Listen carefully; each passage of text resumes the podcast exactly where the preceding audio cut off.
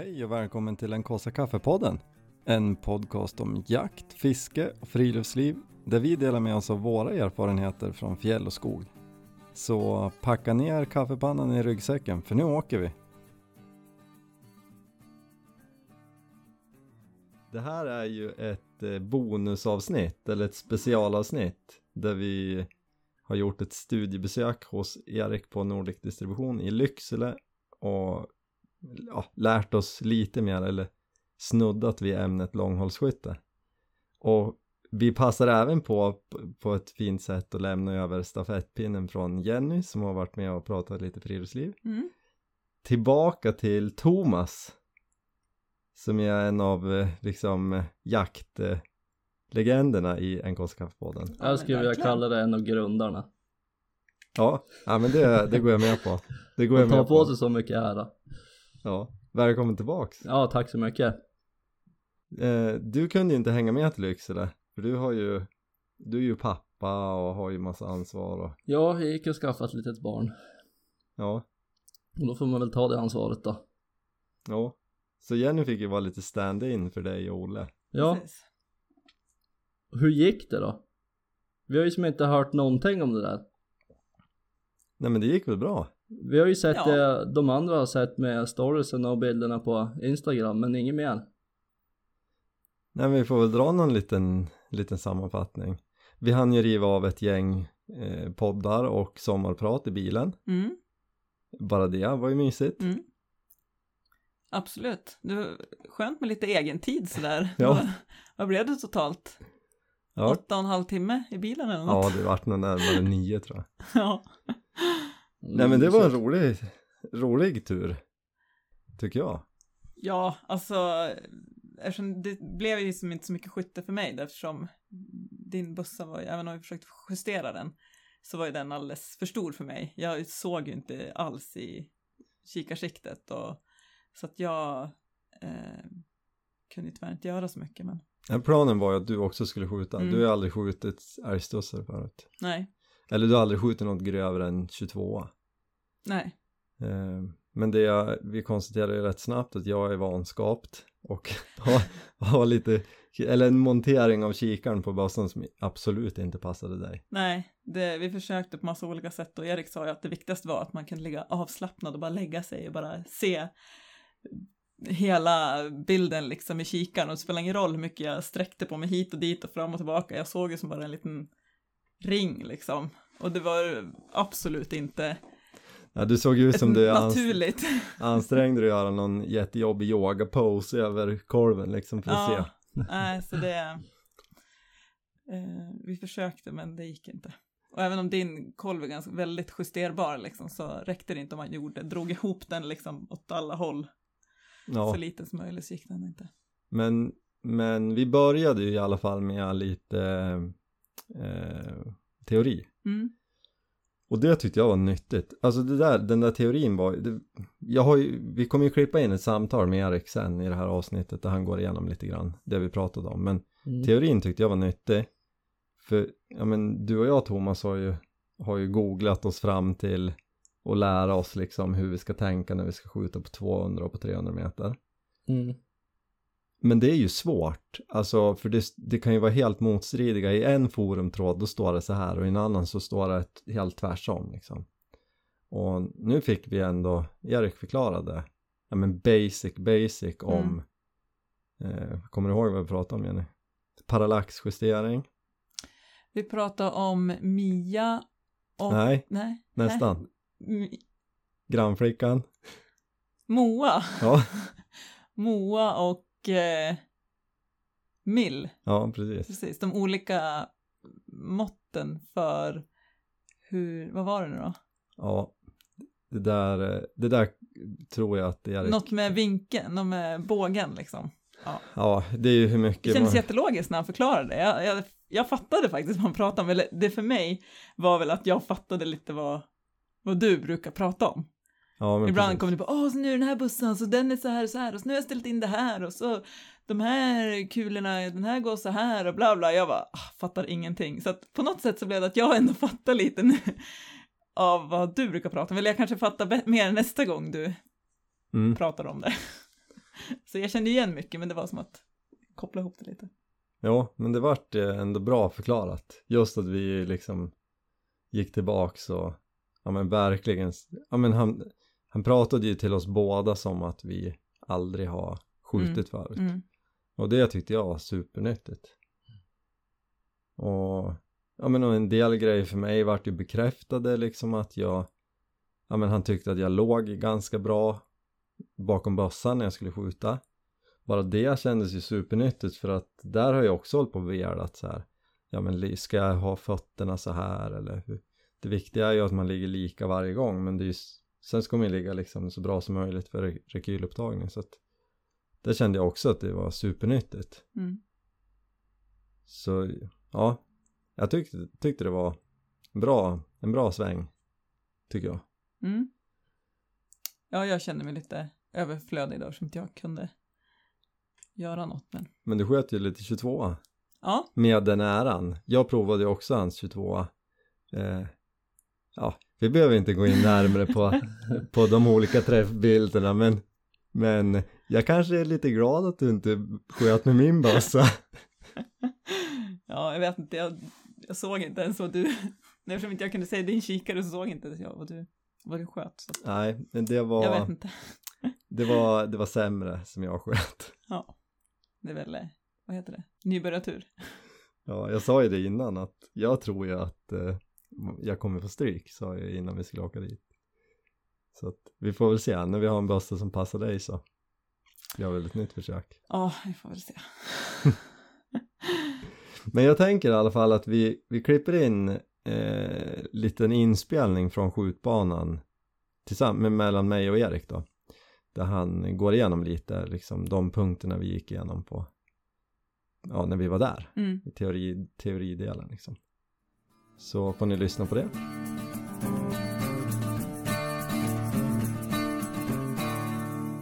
Men du, tack för att vi fick komma hit. Eller Ja. får komma hit. Kul att ni ville komma upp. Ja.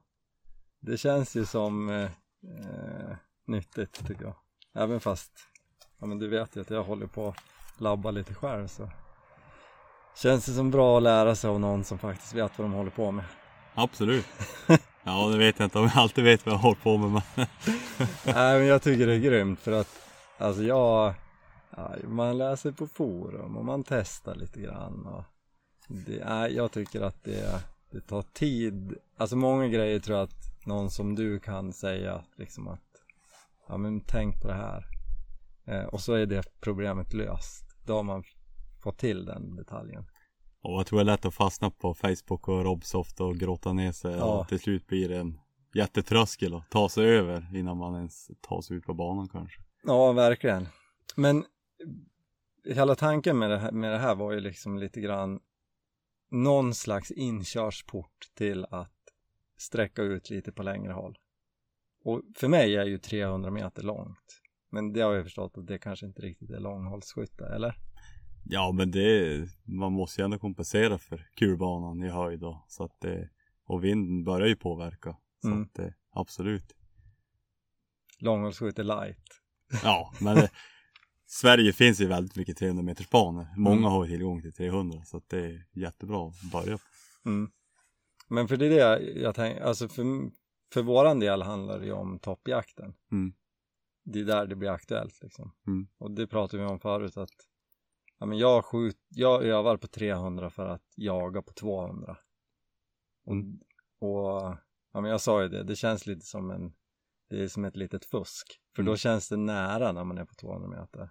Ja men absolut. Det är, det är ju Man måste ju som du säger, man kan inte vara självsäker på 300 och jaga på 300. Jag tror det är bättre att backa lite grann då. Absolut. Ja, ja men det känns som man har, då har man lite fördel och, Ja. då, och lite mån om det skulle vara något som krånglar eller Mm. man inte lägger sig ordentligt eller. Men du hade ju en superbra kurs med oss eh, teoretiskt innan vi började. Jag tänker vi kan väl bara summera det lite grann. Först pratar vi olika riktmedel, eller Mm. säger man då så? Mil, mil och moa, olika sorters system. Ja alltså olika och, olika sätt att korrigera för kulbanor. Alltså olika eh, klickvärden på, på kikarsikte kan man säga. Mm. Och det kanske inte är jättenoga vad man har om det är till jakt. Till jakt skulle jag säga spelar ju absolut ingen roll egentligen. Bara man har lite förståelse hur det funkar och Mm. sen tänker man ju ofta i, i klick i en tabell man har tagit fram. Man tänker inte i själva hur mycket ett klick flyttar träffläget. Nej, det behöver precis. man ju ofta inte tänka på. Men om vi genar lite grann i det där utan att liksom dyka ner i det så, så är det oftast så att om man har ett MOA så är ett klick 7 millimeter på 100 meter. Ja, om man har ett jaktsikte med, med MOA-justering och det är en fjärdedels MOA per klick så flyttar det ungefär 7 millimeter på 100 meter. Och ett mil är, Om det är 0,1 mil per klick, vilket oftast är förutom på vissa lågförstående sikten, då är 0,1 mil en centimeter på 100 meter. ja. Alltså det är ju, ja, det blir det, det känns ju enklare med en centimeter på 100 meter men Men jag tycker absolut om man är det minsta lilla intresserad av att skjuta på längre håll och inte har köpt ett sikte så ska man inte välja ett MOA. Alltså då väljer man milsikte. så du menar att jag köpte fel? Du köpte inte fel. Nej men jag förstår vad du menar. Det känns ju enklare att räkna på när det är liksom Ja, nu, du har ju ett jaktsikte. Alltså jag menar mer om man ska Ja. gå. Man ska ta ett medförstående riktmedel. Man vill ha ser och stopp och även lite sådana mer ja, features för långhåll. Så då väljer man ju mil på siktet direkt. Mm. Och medförstående riktmedel, då, då vill man ha mil direkt. Utan Ja inte krångla till det med MOA.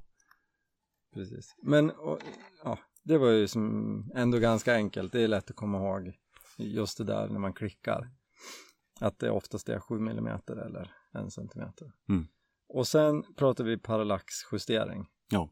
Och det, ja jag visste inte, jag hade det på min förra kikare. Ehm, Jag hade inte någon riktigt bra koll på vad det gjorde om man var tvungen att skruva på den. Mm. Men, men det behöver man. Ja, men det, det behöver man göra. Om man har en så behöver man lära sig hur den funkar och, Mm. och använda den. Och de är ju, det är ju en liten ratt på sidan. Och så står det ju yards oftast. Ja, och så, sen kan jag även sitta längst fram på objektivet. Okej. På vissa sikten sitter han ju där framme. Mm. Och, så det är lite olika vart den sitter. Och vissa tillverkare tror jag har nog ovanpå. Så att den kan sitta lite olika ställen på siktet. Men, men man bör bekanta sig med justeringen och vad det innebär. Men och den gör att bilden som kommer in i kikarsiktet som når ögat är korrekt. Är i samma fokusplan som riktmedel. Och annars så kan man skjuta bredvid. Ja, man kan få en träfflägesförändring. Mm. Om man, ja, vi ska inte gå in och djupa på det. Men, att Nej, man, men- man, man kan, finns ju fin information på nätet. Det är svårt att förklara kanske. Ja, på. men, men liksom det kan ställa till det. Det kan ställa till det, helt klart. Och ja, men om det står 100 yards behöver jag veta hur yards är eller kan jag sätta den på 100 yards om det är 100 meter?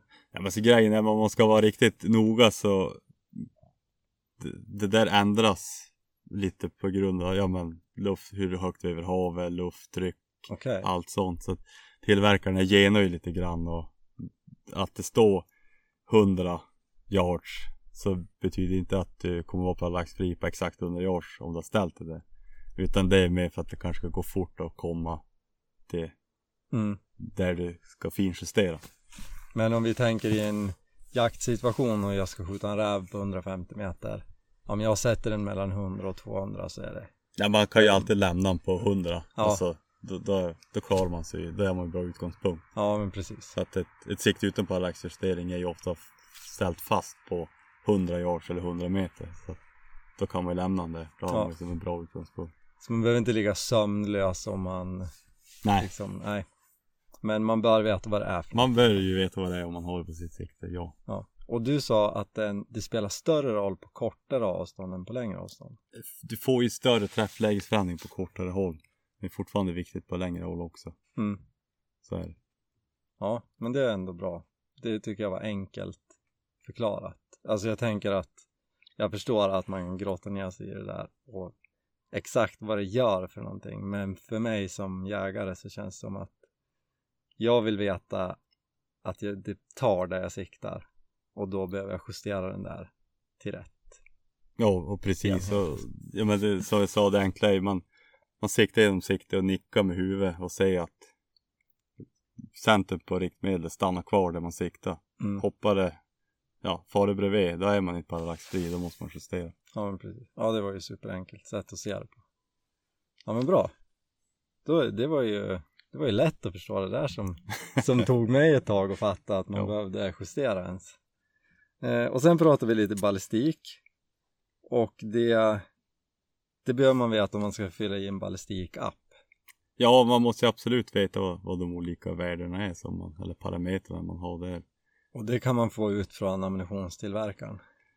Ja, så nu det finns ju de flesta stora ammunitionstillverkare nu har ju egna appar och sådär med de har laddat in ammunition färdigt så att säga. Mm. Och ja, där är ju också en djungel. Det finns jättemånga olika appar och, och grejer. Det, Men din rekommendation är ju ändå att ta ner en, en app. ja, absolut. Jag själv kör Strelok, den tycker jag funkar bra. Den finns i tror jag, olika versioner, en gratis version och så Mm. finns en betalversion med lite mer avancerade. Och den har också kul, alltså ammunitionsdatabas och kuldatabas som man kan ladda ner Ja, och få, precis. få värde direkt. Man behöver inte leta ihjäl sig på nätet för att hitta. Ja men det är ju bra. För jag, jag tror väl kanske, eller det är mång, såklart många som laddar själva men jag gör ju inte det. Ja, Och då är det ju väldigt smidigt att man kan välja sin ammunition ja precis. liksom, i appen. Och vi, för vi pratade om det, jag gjorde ju en sån, jag har ju satt en tejp på mitt torn på kikarsiktet så jag kan jag behöver inte hålla på med klicken utan jag vrider till där jag har skrivit 200 meter om det är en tjäder på 200 meter. Ja.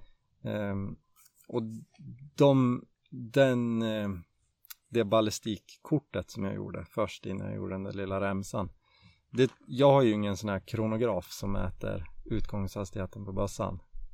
Ehm, vi kan ju för, först kan vi gå igenom, du sa att det fanns tre olika sorters kronografer. Optisk, radar och magnet. Eh, Ja, tillverkaren heter Magnet och Speed. Jag tror Ah, okej. han, han funkar nog via Magnet. Det här, de, de är de enda som har den typen av, av kronograf. Mm. Eh, det finns väl några fler varianter också, men de vanligaste, absolut vanligaste är den optiska varianten. Det finns ju en mängd tillverkare som, som har. Jag tror det finns en som går på ljud också faktiskt. Okej. Så att det, det finns lite olika. Och den är den som är minst exakt. Fast den är fortfarande bättre än att läsa på asken på ammunitionen. Ja, absolut. Absolut. Eh, så är det ju. Men måste man ha en kronograf för att göra ett ballistikkort? Det behöver man inte. Vad är ditt bästa tips för att liksom, ja men som jag, jag har, jag har måttat ut min bössa till 300 meter. Eh, vad är bästa trixet? Ja, men det är alltså, man kan ju eh, utgå från om tillverkaren har, har ett enkelt ballistikkort själv, alltså det, den ammon som de har testat deras testbassa, hur, vilken utgångshastighet den har. Mm. Och utgå från det och så sen börja testa på ut till 300 meter. Skjuta 100, 175, 200, 250, 300 meter och kolla hur det tar på tavlan. Mm.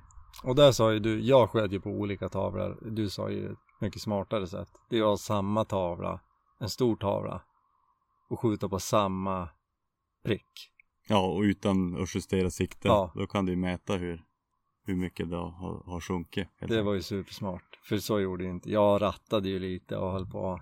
Ja, det är- lätt att dribbla bort sig. Ja. Och ja, just det. Hade jag fem klick fast eh, jag skulle egentligen haft sju och ja, det är svårt att. Ja Man exakt. måste ju vara noga och samla in datan och. Så då stämmer. skulle man kunna, om man tar en tavla som är, säg en meter hög då, så Mm. ritar man en prick ganska högt upp. Och så skjuter man på en treskotts eller en femskottsserie Ja, man kan ju ta en treskottare bara för att se. på 100 meter. Och då vill man vara mitt i pricken. Ja, då vill man ju nolla sig mitt i pricken. Och sen så skjuter man på 200 meter, 300 meter kanske. Ja, utan att justera sikte och hålla på samma prick och se hur mycket det, det Och sen är det bara att ta fram tumstocken. Ja, och sen måste ju även grupperna man skjuter får inte vara gigantiska heller. Alltså Nej. treskotten får inte vara gigantisk stor. Alltså att det, det är ju, ja, men det, är, det där är en basic Mm. väg att gå och för att få lite mer förståelse för vad som händer också. För det känns ju som ett smidigt, men då har du ju, menar, då har du ju tre värden och sen kan man fylla i det i en sån ballistikapp Ja då kan man ju leka lite med ballistikappen, justera utgångshastigheten som man kanske har fått av kultillverkaren och, Ja, eller ammunitionstillverkaren och se ja, när det börjar matcha ihop, ja men precis. lira lite grann. Ja men det låter ju, det låter ju rätt enkelt. Ja, det är ju det. Nej men det är, det, det är ju ett väldigt bra sätt för att få koll på eh, Ja men just i toppjakten tänker jag som blir lite längre håll. Ja, men sen kan man inte bara göra det en gång och sen fara ut i skogen och tro att han... Nej men Ja, precis, och därför där pratar vi om just värme ute. Mm.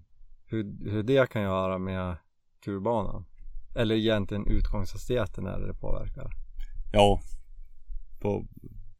Det blir inte så långa håll, upp till ja, men 300 meter säg. Då kommer inte temperaturen att göra att kulbanan blir så mycket annars förutom att utgångshastigheten på ammunition förändras ju. Ja men precis. Och då kan det vara så mycket som vad sa du, en meter per sekund per grad. Ja, men det, det, det där kan skilja jättemycket. Så det bästa är ju att testa. Ja Alltså, men vi, vi, vi kan väl en, alltså det behöver absolut inte vara en meter per sekund per grad men om vi säger att det är det då idag är det ju typ 30 grader varmt ute Ja. och så jagar vi toppfågeln kanske när det är 30 grader kallt Mm. det skulle ju teoretiskt sett kunna skilja 60 meter per sekund i utgångshastighet Ja, precis. Och även om det var 0,5 per grad Ja. som ändras så blir det 30 meter sekund. Och det, det börjar man ut på 300 meter kan det göra lite grann. Så Ja. att det, absolut, man måste testa. Och man kan inte göra det i, goda sommarvärmen och tro att det ska funka sen nej men om ett precis. halvår på vintern. Utan det gäller ju att testa på vintern också. ja. Ja men det är bra. Alltså för det, för det där är nog om man håller på med toppjakt tänker jag att det där har man hört någonstans. Ja men temperaturen kan påverka. Sen säger nästa person att det har ingen betydelse. Så jag tycker ändå det var bra. Sen om det inte alltid stämmer en me- meter per sekund per grad så har man det i bakhuvudet så inser man nog att det är ganska viktigt att skjuta i olika väder och olika temperaturer ute och, Ja, och så sen man tycker jag absolut man ska träna på, på vintern. För det är ju på vintern man jagar toppfågel. Om man Mm. är toppfågel man ska jaga. Att man inte bara ligger och mys i värmen. Och så sen åka ut och skida på vintern. Utan man måste ju träna. Det kan ju komma snö någonstans. Och man måste ju vara beredd på sånt. mm. Det Ja. tycker jag är viktigt. kul. Det känns som ändå så här enkla handfasta tips för att förbättra möjligheterna till bra skytte. Ja, men absolut. Och sen gick vi över och faktiskt, vi har ju skjutit lite i den här eh, supersommarvärmen också. Och, och då är ju skjutställning och, och avtryck är ju det viktigaste eller? Ja, men alltså allt det där har... Det är svårt att säga vad som är viktigast. Allt är viktigt. att Hålla i bössan rätt och göra samma... Hyfsat likadant varje gång. Och Mm. man håller bössan likadant. Samma kindkontakt och sådär. Så att det... Mm. Allt, allt blir en viktigt i det stora hela. Ja, det där med kindkontakt tycker jag är ändå en, en viktig grej. Jag har ju en Tikka T3 som en light, alltså den här superplastkorven hade jag från början.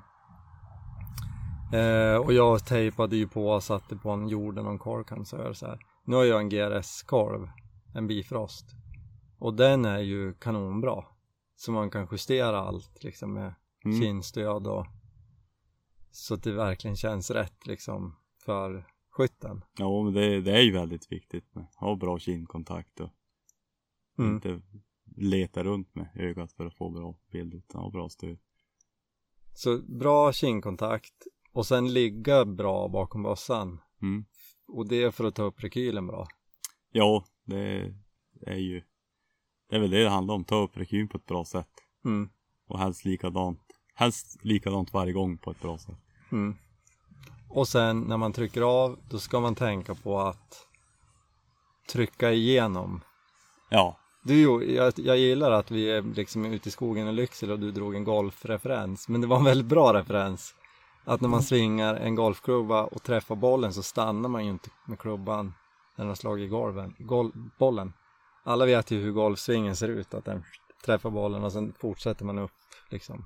ja så man kastar ju inte iväg klubban heller. Man, man kollar ju inte bort på, utan man följer bollen med blicken och får gå igenom hela svingen. Och Mm. Det är ju samma sak, man trycker av, man vill ju se vars kulan tar vägen, vad som händer med det man skjuter på med en tjäder. Om man faller ner eller flyger iväg eller Ja, så att eh, Ja men det, jag tyckte den var bra och, och jag märker ju själv att jag När jag tänker på det så håller jag ju liksom kramar jag ju igenom trycket Liksom efter, även efter skottet har gått och håller kvar lite Men jag har ju lätt ibland att jag släpper fingret direkt och då rör sig bössan lite grann då.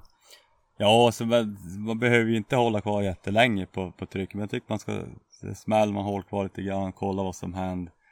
Och inte släppa kindkontakten heller. Man vill kolla genom sikte och se vad som händer. Mm. Och inte börja ja, kolla bredda ved. Det kan man ju göra sen. Ja men precis ja, Det var ju alltså några handfasta bra tips tycker jag för att förbättra skyttet Mm. Och jag tycker alla borde prova att skjuta på lite längre håll.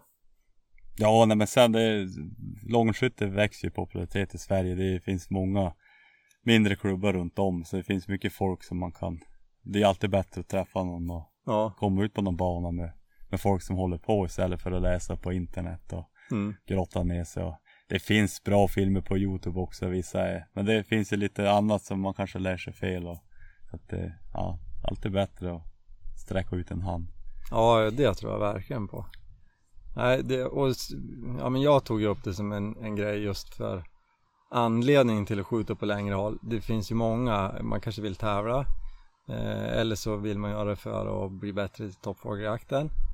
Men jag ser ju också en, en anledning till att kanske åtminstone skjuta på 200 meter är ju att på älgjakten som många håller på med, speciellt i våran del av landet, så kan du ju sitta på ett stort hygge och så kommer en skadeskjuten älg på 200 meter.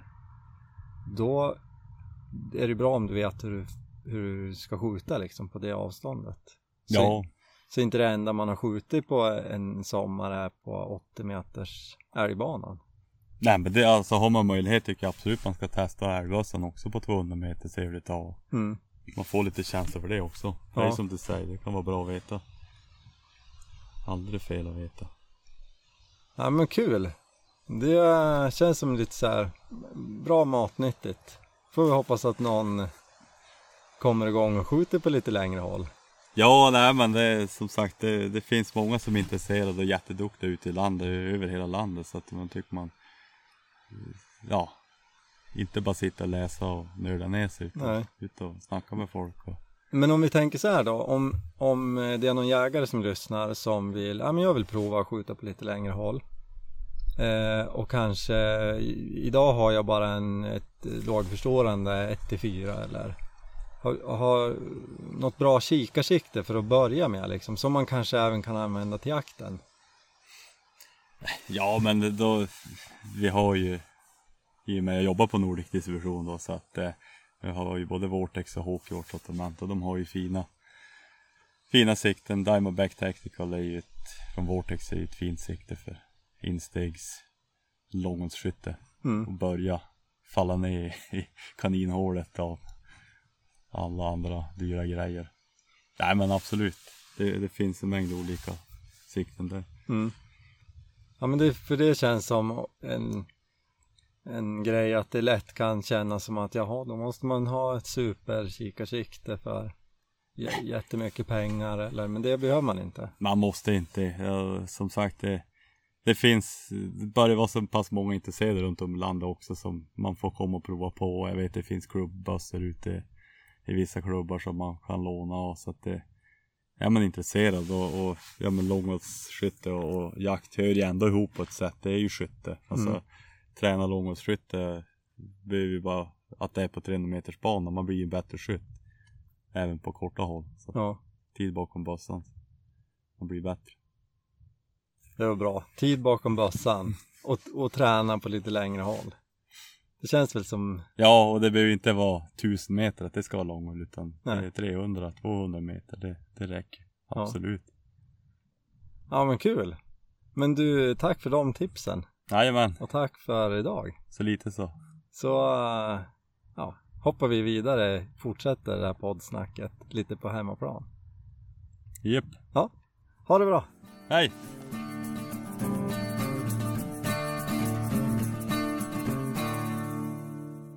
Nu har vi förhoppningsvis lärt oss lite mer om det här. Ja, Det är väl nyttigt att höra.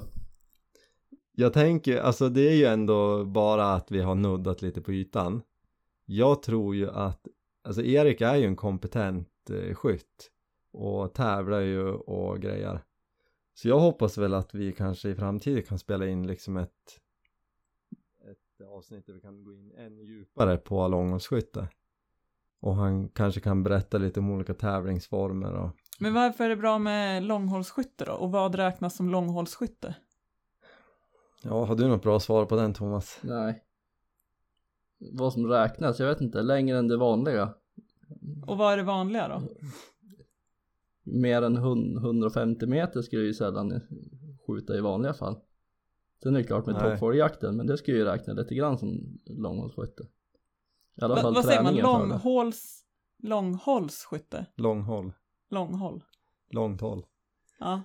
Ja men alltså jag vet inte, jag tror ju de här som håller på att tävla liksom, då är väl Ja men 300 det, det är ju där, det är ju det kortaste Ja. Mm. som jag har förstått Men Ja, Men skjuter man i, ute på jakten liksom, då är det, ja men som du sa Thomas, läng, längre än 150, då är det, ja då bara då är det på långt håll Ja. liksom. I jaktligt sammanhang skulle jag nog tycka det.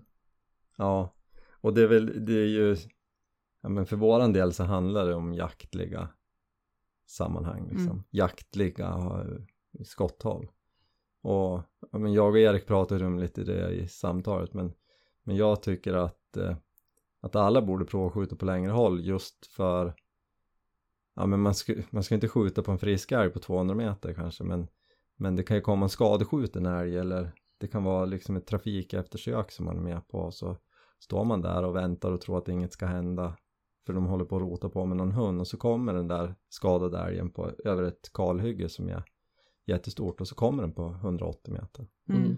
och då ska man ju skjuta eh, och ha Men Ja. hade det varit så långt och det var liksom bara, det var helt okej, då, då chansar man inte på 180 meter på en älg. nej absolut inte men där ska ju inte vi säga liksom du, Nej, vad som är rätt och fel men man ska Det är ju klart en stillastående älg, men ja springer alltså något så är det ju inte så. Nej, precis. Nej, det är ju en himla skillnad. Men det är ju det där som är lite lurigt också för att det är liksom Ja men vi skjuter ju tjädrar på 200 meter Mm. och det är okej. Mm. Och då är ju träffbilden som en tennisboll. Eh, Alltså träffytan. Mm. Men en älg är ju liksom Men det är väl inte är så ofta kanske man skjuter på en stillastående älg. I alla fall inte om man jagar med hund, Fast det är eller? Ja älgen jag skjuter de har ju antingen gått eller stått still. Även fast det är med, med hund. Ja men för då för att de inte bryr sig riktigt? Nej men det har varit så här, de har smugit undan hund. hund. Hund har inte ens tagit upp dem och så kommer de smygandes liksom Ja. och de vet att hunden är där borta. Mm. De bara är på väg att smyga därifrån. Så Mm. kommer de jättelugnt. Så det är klart att det kan hända men ja det där ska, som sagt ska väl inte vi sitta och säga vad som är rätt och fel. Man ska, man får, man ska bedöma själv att man tar Mm. säkra skott.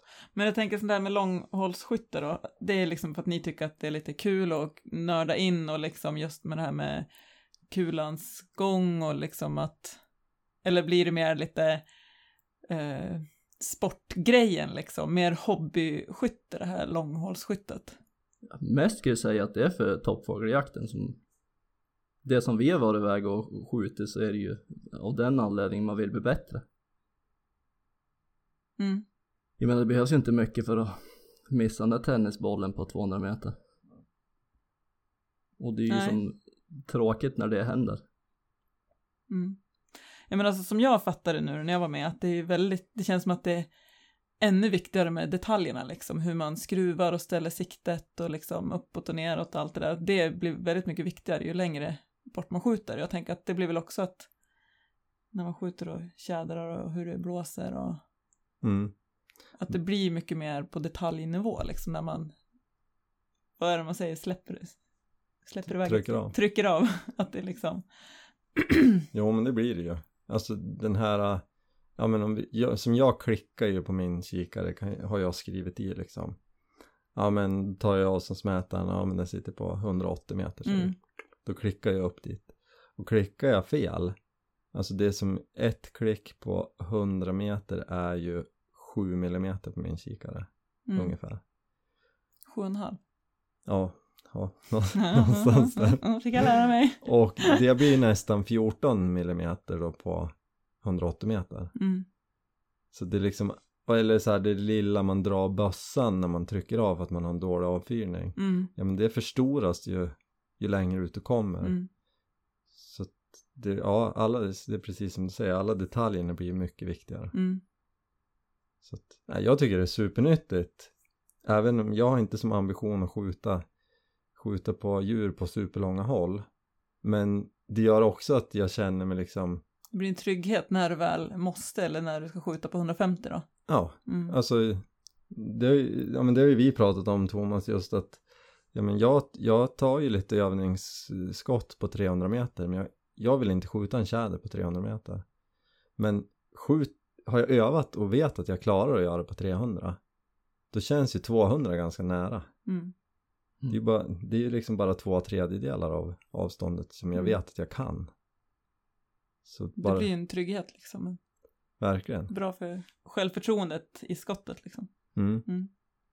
Eller i skottögonblicket. Nej, så vi får väl se om det blir något intresse för det så får vi försöka styra upp liksom en, ja, ett riktigt fördjupningsavsnitt. Det kan ju vara folk som lyssnar som vill kanske fundera på att börja tävla eller Mm. Det är nästan så det Det- luktar första YouTube-avsnittet här va? Ja, kanske det. Ja, men jag tänker också att det är kanske många som, som er att tänker så här, ja, men jag skulle gärna vilja skjuta på längre håll och träna på det, men jag vet inte vart, jag vet inte hur, jag vet inte vad jag ska tänka på liksom. Så Mm. det är bara, bara det kan ju vara att må- fler vill liksom faktiskt träna. Mm. Ja, jag tror absolut på det, för just, jag tänker, det du sa med YouTube-videos, som du sa Thomas, att just det här som Erik gick igenom med oss liksom, Mm. och då även med mig då som är liksom verkligen kan ingenting liksom. Ja, Och jag fattade ändå lite, jag förstod liksom vad, eh, vad man säger, konsekvenserna med, eller ja, vad ska man säga, ja men vad som händer Ja, med alla. och hur viktigt det är med detaljerna liksom. Mm. Mm. Ja, men där Ja. får vi fila på. Känner du dig som en kameraman Thomas eller? Ja, Han ska ju stå framför kameran. jag är absolut. Du hörde ju vad sugen han var. Ja, det är sant. Vi har ju en bra frontfigur där. Vi eh, Så det var, han svalde lite hårt där. Ja, känner du nervös på en gång. Nej, men det där får vi väl fila på. Ja. Som sagt, vi får ju kolla av, stämma av lite mer och jag vet att det finns någon mer duktig långhållsskytt i Lycksele. Eh, så att det, ja, Mm. det kanske vi får fila vidare på. Mm. Det blir bra. Men då tackar vi för oss så länge. Mm. Och tack Jenny för att du ville hänga med till Lycksele. Ja, men det är sånt man får ställa upp på. Ja, ja, det var stort. allt för podden. Ja, allt för podden. Podden.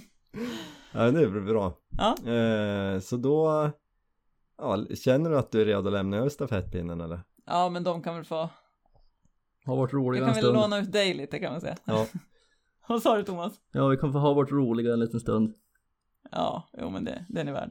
Men det, det går ju ett litet rykte om att eh, du Jenny har någon slags plan på att kapa podden. Ja, vi får väl se.